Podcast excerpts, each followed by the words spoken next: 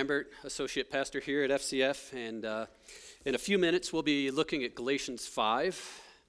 And I just want to give you a chance to get out ahead of me and open your word, the Word of God there. So if you need a Bible, you're welcome to wave your hand and we'll try to get you one.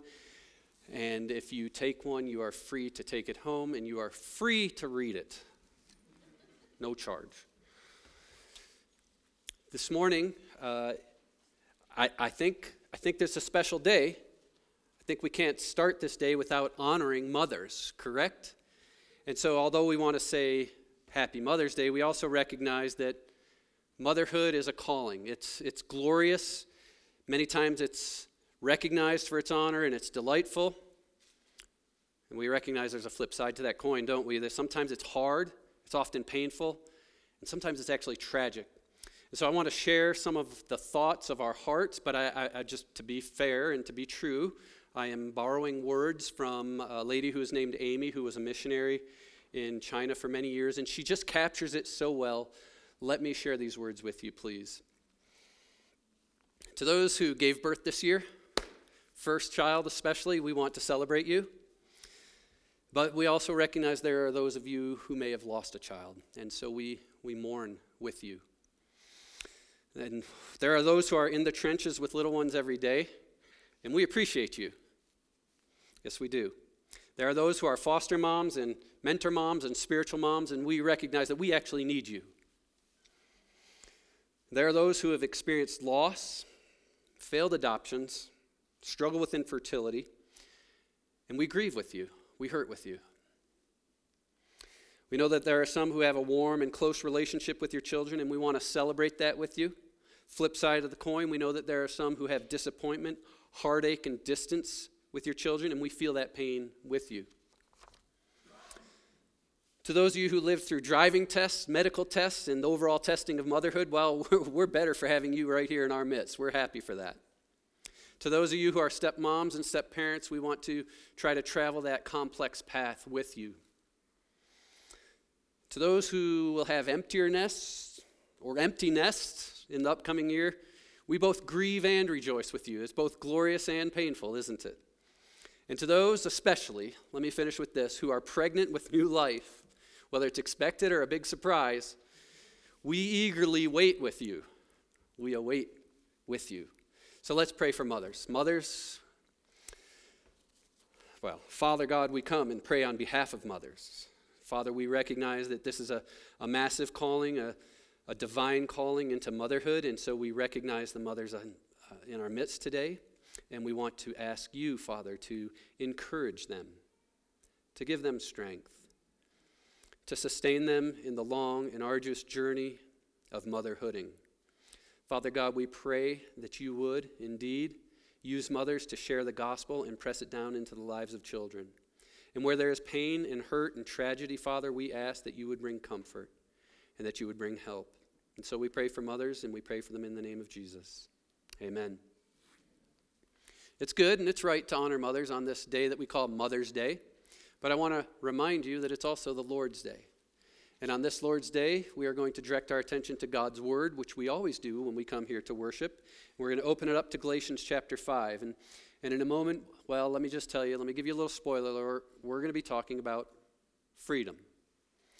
I mean, before long, it's going to be the 4th of July, right? It's going to be Independence Day. We're going to have parties. We're going to celebrate right here in America, the home of the free. And I, I tend to think of freedom in categories such as financial freedom. I mean, who doesn't want to be free from a rent payment or a mortgage payment? You don't have to raise your hands. I know I do. I think of religious freedom, right? Where we're not told how or who we must worship. We have freedom to worship in different ways. And I also think of political freedom the freedom to advocate through a process for different ideas without having a tyrannical dictator tell us what we must do. So we have a lot of freedoms and we should rejoice in those. Freedom is a noun, right? It's a concept. It's this idea of personal liberty, the idea of being free from slavery or bondage or serfdom. It has this idea of being set free or released from confinement or bondage. Now, generally, when people talk about freedom today, they're talking about this idea that there's no constraints imposed on me by any external forces. No constraints at all by anybody at all. And conceptually, this idea is one where no set of beliefs or required actions can be imposed on me, and you can't make me do them. But in reality, there is no such thing as freedom from all constraints. I mean, just for fun, let's think about gravity, let's think about taxes, let's think about death. You can escape them for a little while, but you're not free from them, right? So maybe we should turn our attention and think carefully about freedom. And just for example, if someone's set free from a jail cell, they step out in freedom and they are going to enjoy that to the fullest. Or if a prisoner of war is emancipated from a concentration camp, they are going to rejoice in their freedom for the rest of their life. Or if someone is set free from an addiction, they are going to live in that with joy. You know, who wants to be addicted to either a behavior or a substance? Being set free from that is massive. And so I want you to think with me today about freedom. And, and the truth of the matter is, freedom brings a lot of liberties, it should be enjoyed, and it comes with responsibilities. And so as we go into this text today, Galatians 5, chapter 1, uh, Galatians chapter 5, verses 1 through 14, uh, I want us to read that text, and then we'll look into it a little deeper. Okay, so let's read that text together. Galatians chapter 5. Stand by while I get my Bible to the right place because you're ahead of me. You're planning ahead. Galatians chapter 5, verse 1. For freedom, Christ has set us free. Stand firm, therefore, and do not submit again to a yoke of slavery. Look, I, Paul, say to you, if you accept circumcision, Christ will be of no advantage to you. I testify again to every man who accepts circumcision, he is obligated to keep the whole law. You are severed from Christ, you who would be justified by the law. You have fallen from grace. For through the Spirit, by faith, we ourselves eagerly wait for the hope of righteousness. For in Christ Jesus, neither circumcision nor uncircumcision counts for anything, but only faith working through love. You were running well. Who hindered you from obeying the truth? This persuasion is not from him who calls you. A little leaven leavens the whole lump. I have confidence in the Lord that you will take no other view, and the one who is troubling you will bear the penalty, whoever he is. But if I, brothers, still preach circumcision, why am I still being persecuted? In that case, the offense of the cross has been removed. I wish those who unsettle you would emasculate themselves. For you are called to freedom, brothers. Only do not use your freedom as an opportunity for the flesh, but through love serve one another. For the whole law is fulfilled in one word you shall love your neighbor as yourself. Let's pray. Dear God, our Father in heaven, would you take these words and would you shape them into arrows that pierce our hearts, that help us to understand how to live in freedom and what you expect from us? Lord, we actually need your help in this next uh, minutes and hour, Lord, that you would uh, take your word and use it in our lives. And so we pray in the faithful name of Jesus. Amen. Now, let me take just a really quick minute to give you a little bit of background on the book of Galatians. This sets up the context so that you can travel with me and understand some of the things we've just read. First of all, the Gentiles in Galatia had largely accepted, or at least in the church of Galatia, had largely accepted the gospel from Jesus, uh, from, from Paul, the gospel of Jesus Christ from Paul right? They had accepted this in the past, but now there's some agitators, and we refer to them as Judaizers, who have crept in. They've snuck in, and they are now upsetting things. And they are attacking Paul, and they are attacking the Galatians along two lines. First, they try to discredit Paul according to his character and his ministry, and they're trying to undermine him. Second, these agitators or Judaizers, they are preaching and sharing a false gospel, insisting that circumcision is necessary for salvation. And they actually have a goal. They want to overrule the freedom that people have and impose an old system that amounted not just to slavery, but actually alienation from God. So that's what's going on. And, and you know, the Galatians were, they're normal people like you and I. They had this idea, this built in human tendency to trust in themselves to trust in themselves to impress God, to please God. They, they just fell into this like you and I might. They, they want to trust their own actions, and somebody on the inside is encouraging them to do that, prompting them to do that. And so, just like them, we have to be wary of this. We have voices all around us screaming at us trust yourself, have faith in yourself, be yourself. And somehow, if your abilities and works are good enough, God will be happy with you. We have that tendency to fall into that trap. And, and we have the tendency, if we're not careful, to find the gospel distorted and even put our salvation at risk. And that's why today, as we go through this text, I want you to grasp three essential realities for living in true freedom. Three realities. First, to live in true freedom, you must stand firm in the gospel. To live in true freedom, you must trust in Christ for your righteousness. And finally, third point, to live in true freedom, you must love your neighbor. These are things that are in our text, and I want to help you see them in there. So, so if you will, let's move to the first point here. To live in true freedom, you must stand firm in the gospel. Let me explain. Let's start with this idea of freedom in verse 1. Note that little phrase, very beginning of verse 1 for freedom, Christ has set you free. You know, the weight of the world hangs on that little phrase. It's not incidental. You should see that Christ is the one who has taken action. The action he has taken is to set free or to release, kind of the verb versus the noun. For freedom, the noun, Christ has set you free. And who is the recipient of that action? Can you see it in there as you read the verse? Us. And when he says us, he's referring to the believers in Galatia. But it's also, by extension, he's, belie- he's referring to believers through all time since then. Us, the believers. And what has he done? He set us free so we can live in freedom, right? And that should be obvious. What also should be obvious is if we don't live in freedom, we're living in something else. And I hope you can see that at the end of verse 1 as well. There's a contrast here that's spelled out by Paul. We can stand firm in the freedom of Christ that he gives us through the good news of the gospel, or we can become slaves to something. You see the alternative at the end of the verse? Are you looking at your Bible? It says, Submit again to a yoke of slavery. Now, I'm telling you, that term, a yoke of slavery, it's a monstrous amount of history and law and tradition that the Jewish people lived under. For centuries, they had lived under this, this performance system, right? They had laws and sacrifices, they had ceremonies and festivals, they had traditions that they had to perform at certain times. And they're in this bondage, this slavery. They're, they're yoked to it. That's what, that's what he means by that word yoked. We might call it they're shackled to the law.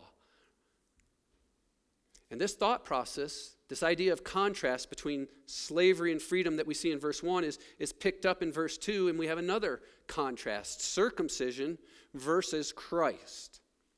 The Judaizers come along and distort the freedom of the gospel by insisting that circumcision will give you a better standing in the eyes of God. Well, not just a better standing, actually, they turn it into a necessary condition for salvation. And that's how they distort the gospel. They reintroduce an old system from the old covenant and they make it into this requirement. It's as if they say, You must add circumcision to your portfolio of good works, and then God will be happy with you.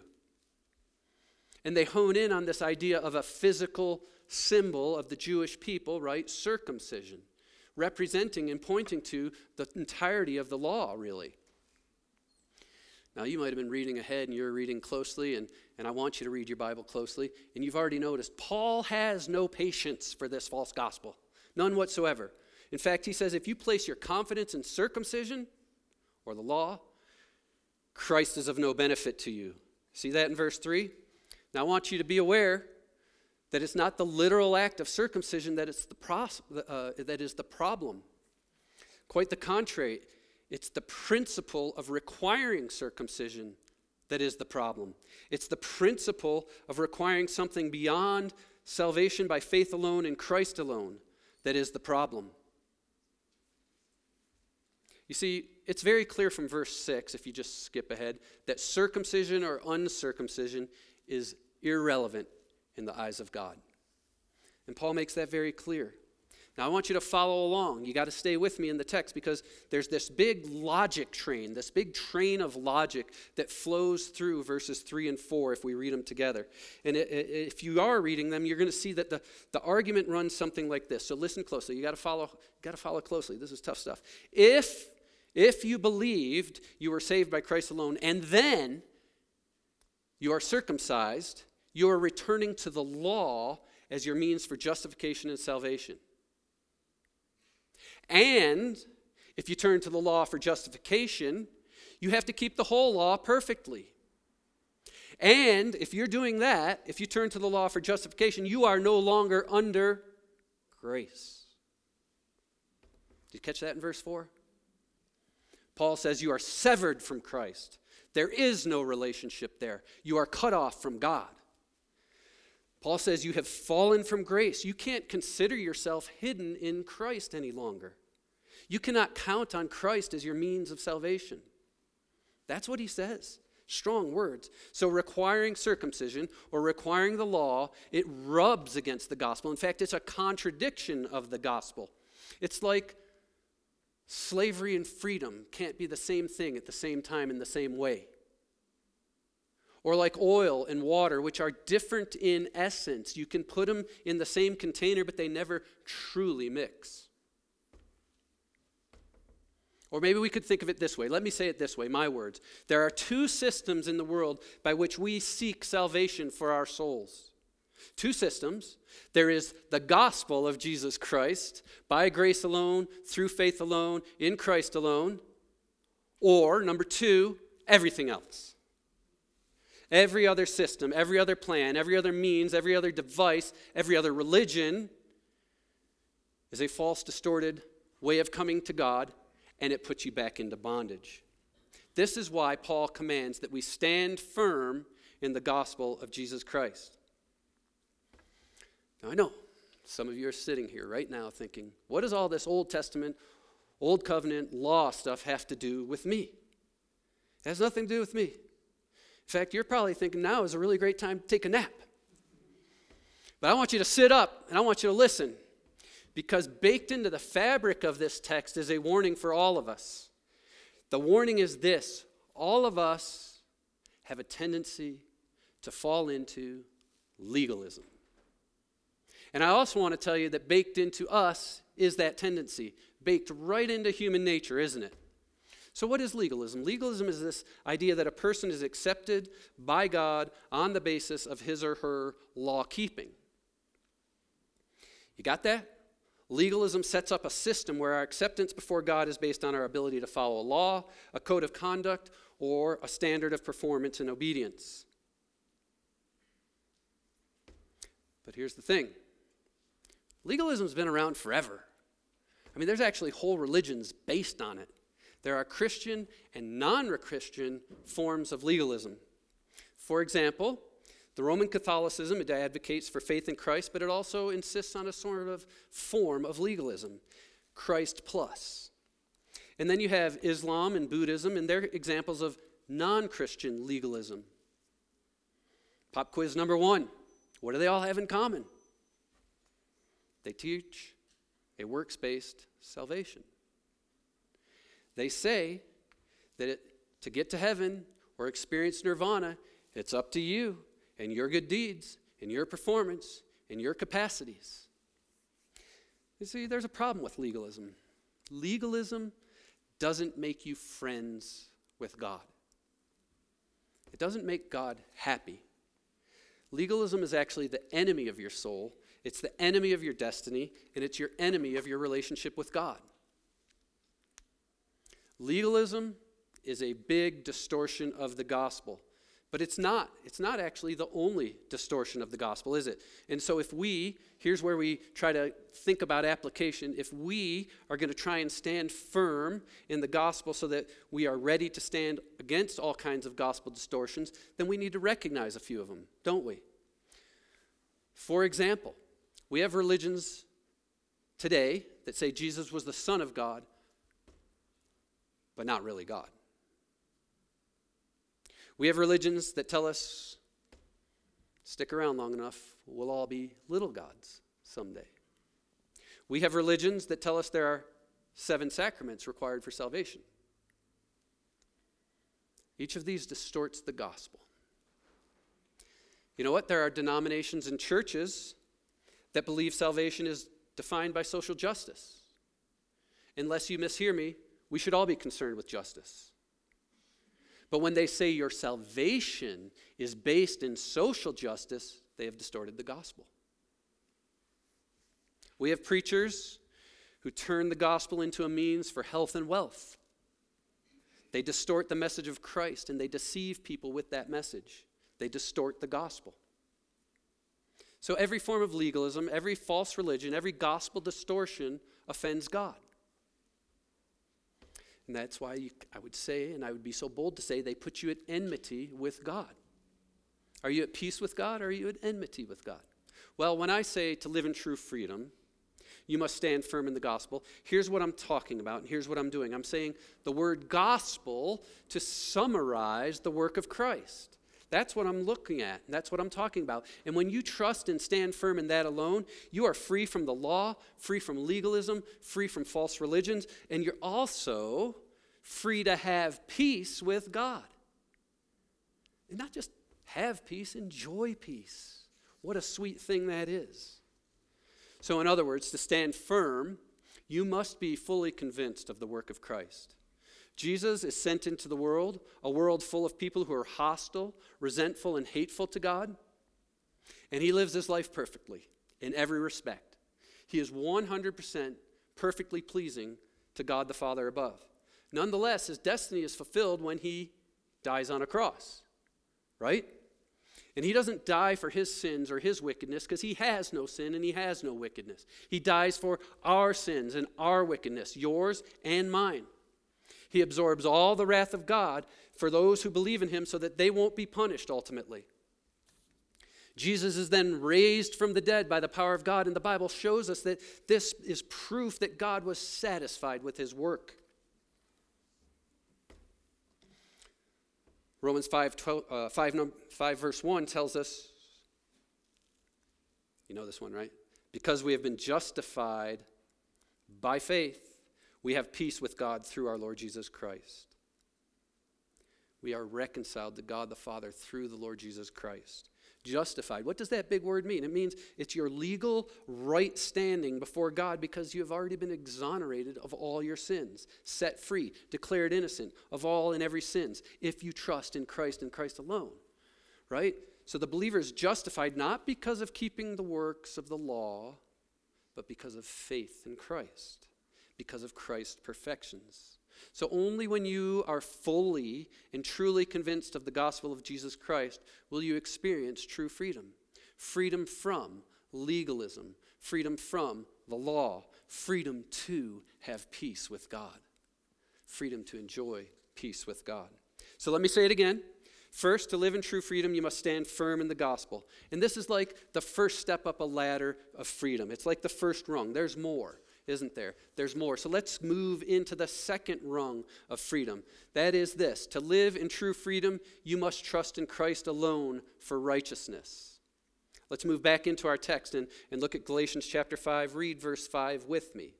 Galatians 5 5 says, For through the Spirit, by faith, we ourselves eagerly wait for the hope of righteousness.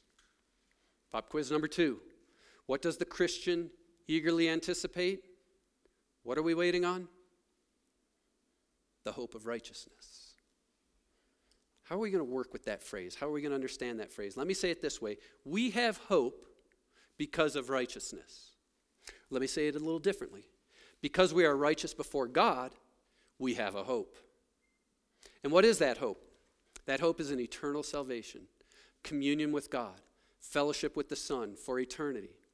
Now, the you get the hope, you understand where the hope is pointed, but I want you to understand that in the Bible, hope is used in the connotation of a certainty, a sureness of something that even though we haven't grasped it yet or seen it yet, it will come to pass. It is a certainty. So that is our hope. We have this hope, this certainty, because we share in the righteousness of Christ.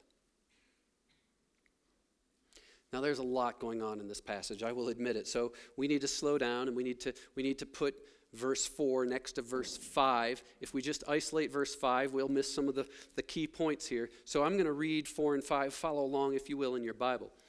Verse 4 You are severed from Christ, you who would be justified by the law. You have fallen away from grace. For through the Spirit, by faith, we ourselves eagerly wait for the hope of righteousness. Now, you might not see it yet, but I hope you will in a moment.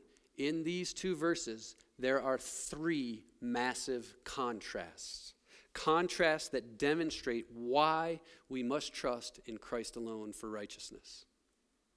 First, first contrast, there's two groups of people. Do you see in verse 4? You is contrasted with we ourselves in verse 5. Can you see that? You see how these verses point to two different groups of people? You who are outside the gospel compared to we ourselves who are inside the gospel. Two different groups leads to the next contrast. There are two means of justification. The first group, you want to be justified by the law. The second group in verse 5, we ourselves refers to believers, and we are justified through God's Spirit by faith. Two different groups, two different means of justification leads to the third contrast. Two different eternal destinies. You see the contrast in verse 4? Fallen from grace, contrasted with the hope of righteousness. Those fallen from grace await a certain, ju- a certain doom, a certain judgment, and an inevitable wrath. God's judgment and punishment for their sin. Why? Why? Because they entrusted themselves to righteousness through the law. But the second group, they have entrusted themselves to Christ. And so they await the hope of righteousness, their eternal reward, the return of Christ. Why? Because they have entrusted themselves to what? The righteousness of Christ. Two groups, two ways of justification, two destinies. But I don't also want you to lose sight of the fact that this righteousness is connected to faith in verse 5. Verse 5 doesn't say the name Christ, but by faith points to Christ. And we can, we can pick that up from the context. Verse 1, verse 2, verse 4, verse 6, they all reference Christ. But Paul has already hit this point earlier in the epistle to the Galatians, and his most direct and pointed statement of the gospel is found in Galatians 2:16, which I want us to read. Galatians 2:16 says, "We know that a person is not justified by works of the law, but through faith in Jesus Christ. So we also have believed in Jesus Christ in order to be justified by faith in Christ and not by works of the law." Because by works of the law, no one will be justified. That's what it says. Do you feel, do you see the contrast? Do you feel the weightiness between faith and works? When you trust alone in Christ for his righteousness, you are set free from the merry-go-round of self righteous production, self righteous performance. You may be going around and around right now in your life wondering on this treadmill is my life acceptable and pleasing and good enough for God? Well, I can assure you it's not. Not unless you are trusting and counting solely in the full fledged righteousness of Christ. Are you following me? Then you have a freedom to rest in Christ, to bask in His goodness and His righteousness. So, pop quiz number three this one's a little tougher. If you fell into a coma tomorrow, and for the next 20 years you couldn't lift a finger to work for God, to work for Jesus, would God be pleased with you? Believer, what do you think? Will God be pleased with and love a person who is physically incapable of doing any work for God's kingdom? If it was you, would he be pleased with you?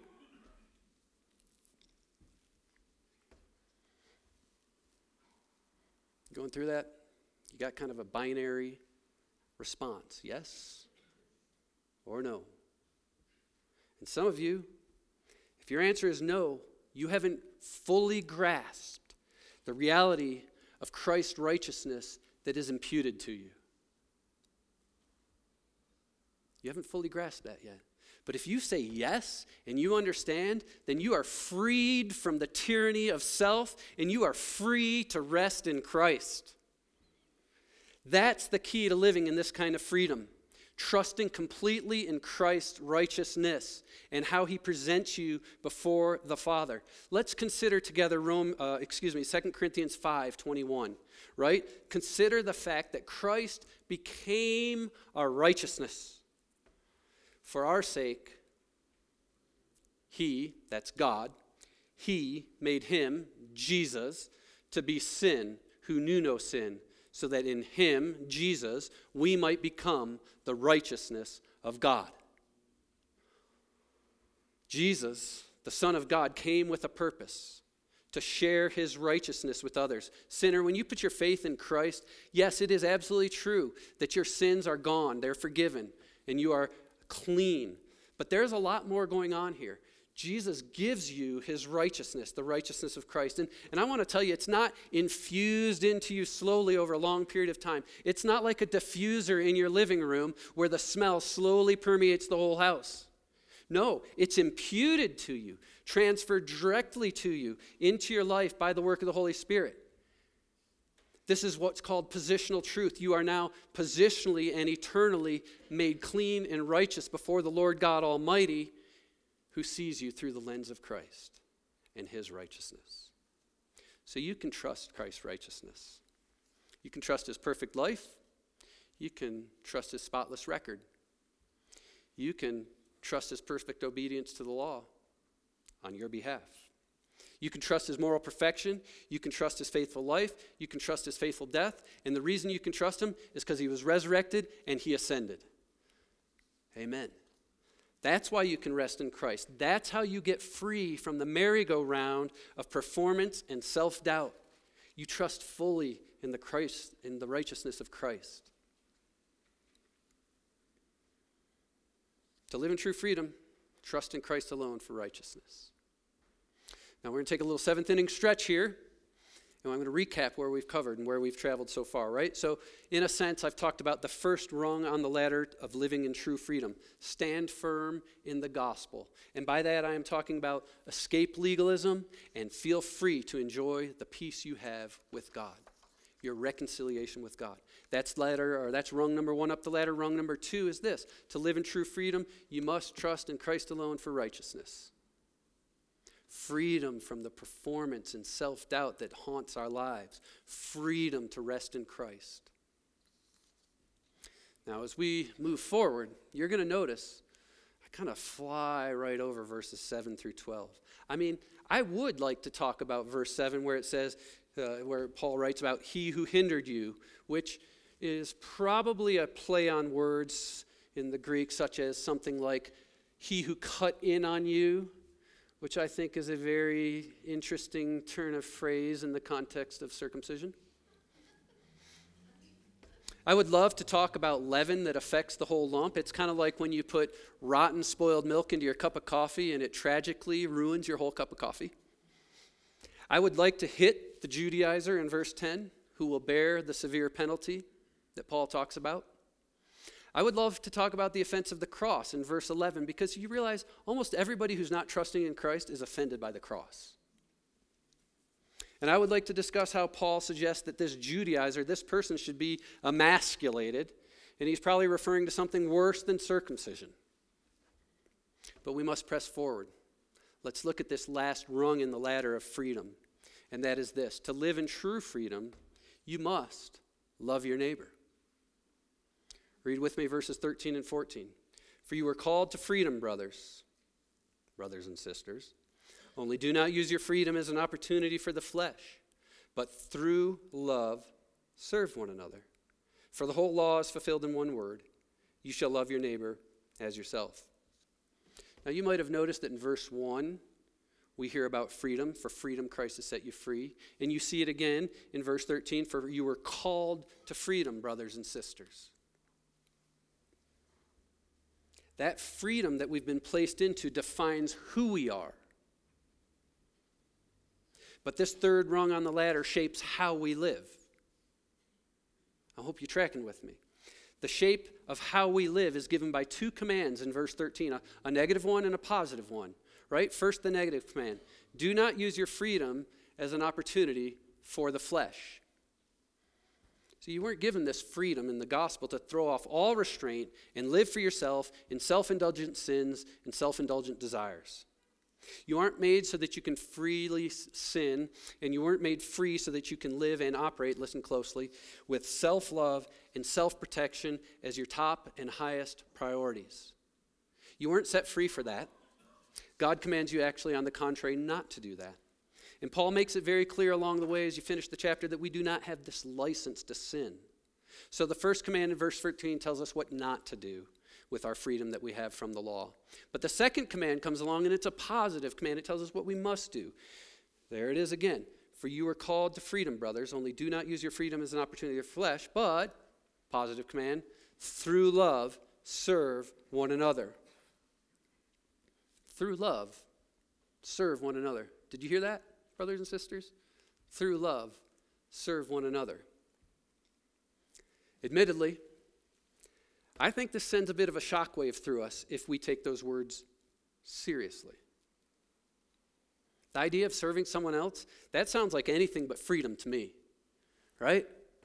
Why is that? Why do we recoil at that? I think the answer is because we have a fundamental misunderstanding about what freedom is. Our understanding is a bit corrupted. We insist that freedom is to live with no constraints imposed on us by any external forces, no constraints at all by anyone at all.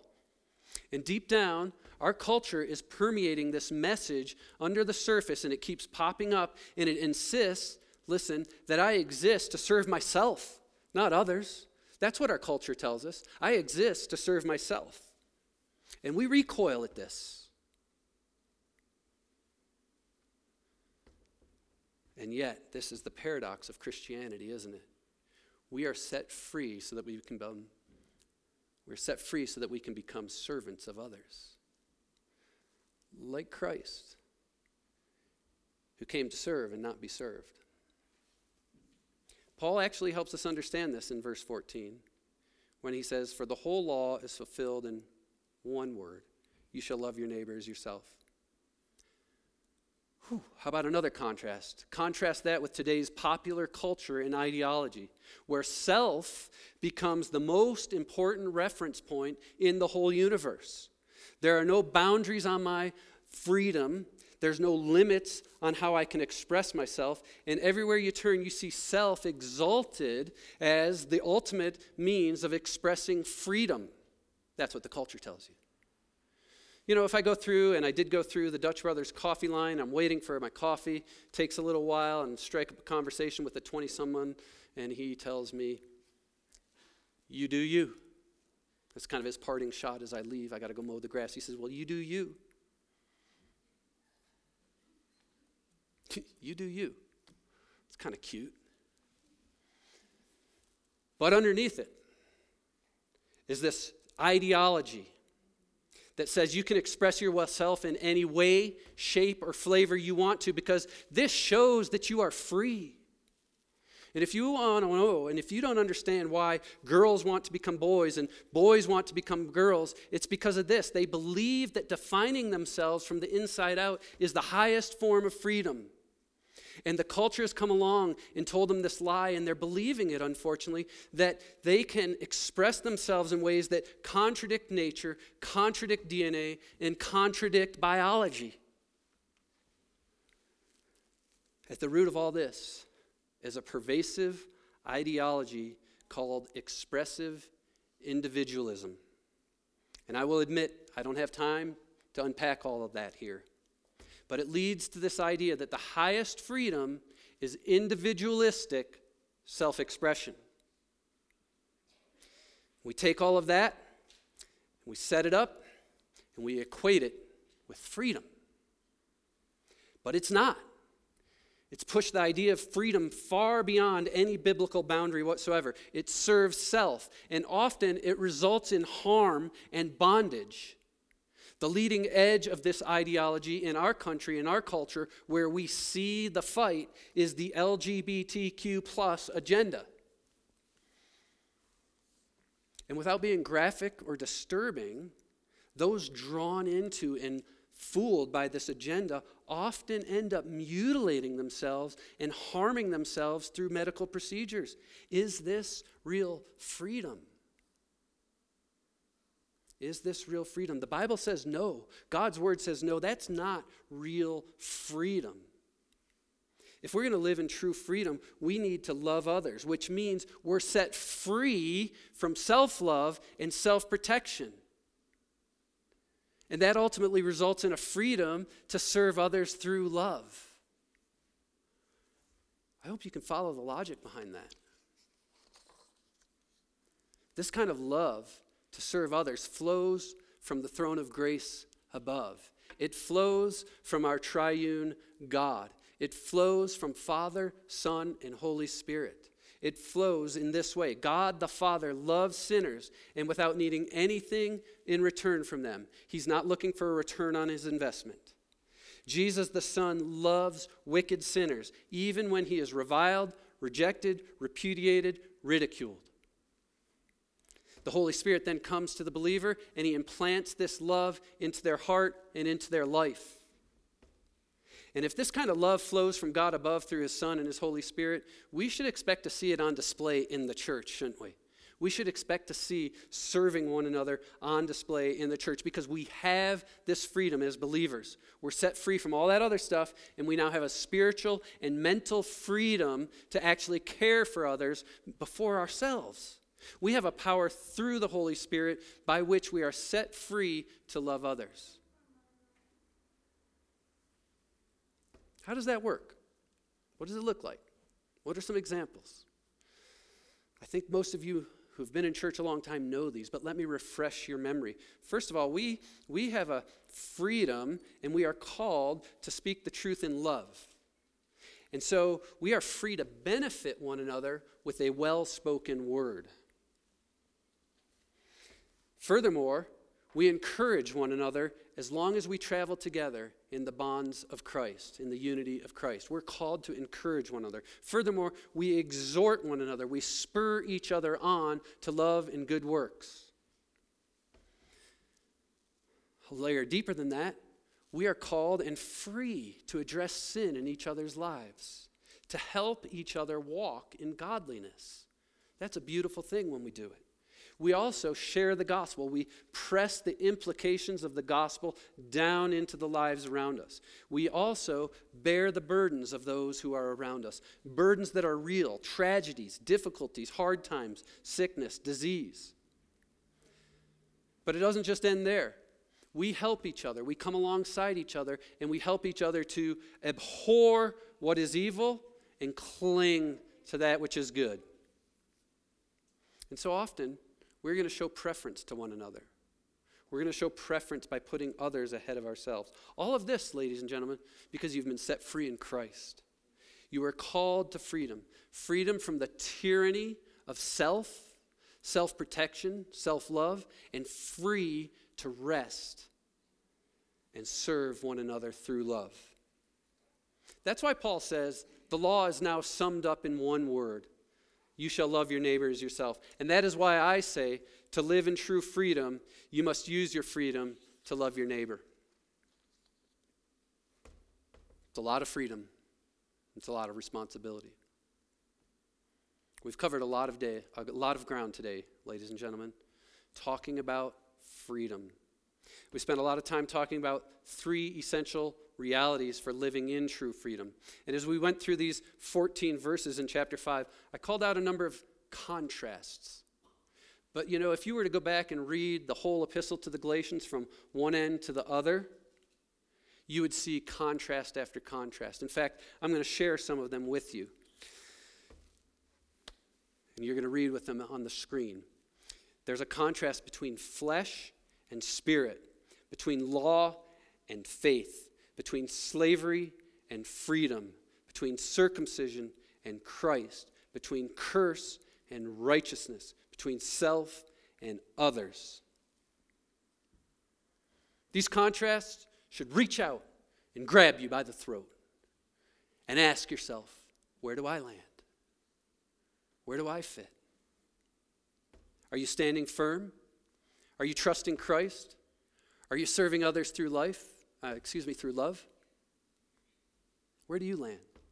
Let me reiterate. Are you trusting in the flesh, in yourself, or in the law? Or are you standing firm in the gospel of Jesus Christ? You know, when you stand firm in the gospel, you're free from legalism, free from the law, and free from false religions. You're free to enjoy your peace with God. Question two Are you ensnared or enslaved by the need to perform for God? Or are you trusting in Christ alone for your righteousness? When you trust in Christ alone, you're free from the merry-go-round of performance and self doubt. You are free to rest in Christ. Number three, are you bound to love of self, putting yourself at the center of the entire universe? Or are you free to serve your neighbor through faith and through love?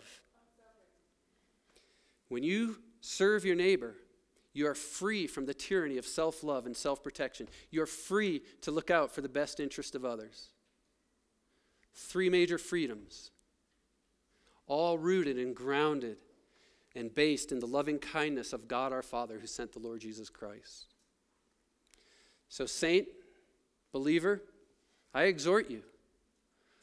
I exhort you in the strongest terms stand firm in the glorious gospel.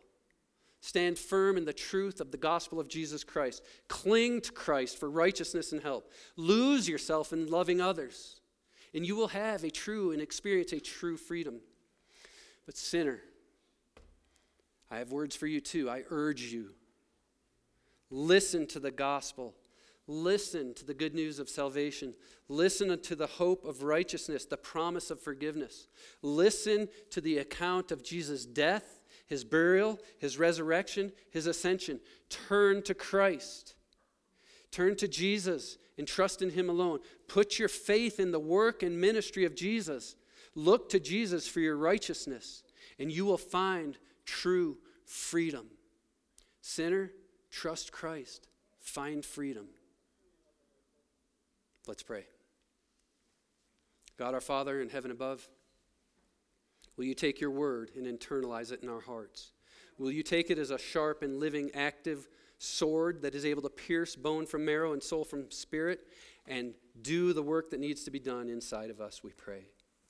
Lord, for those who do not know you, may they come now to a loving, living, trusting faith in Christ by the power of your Spirit.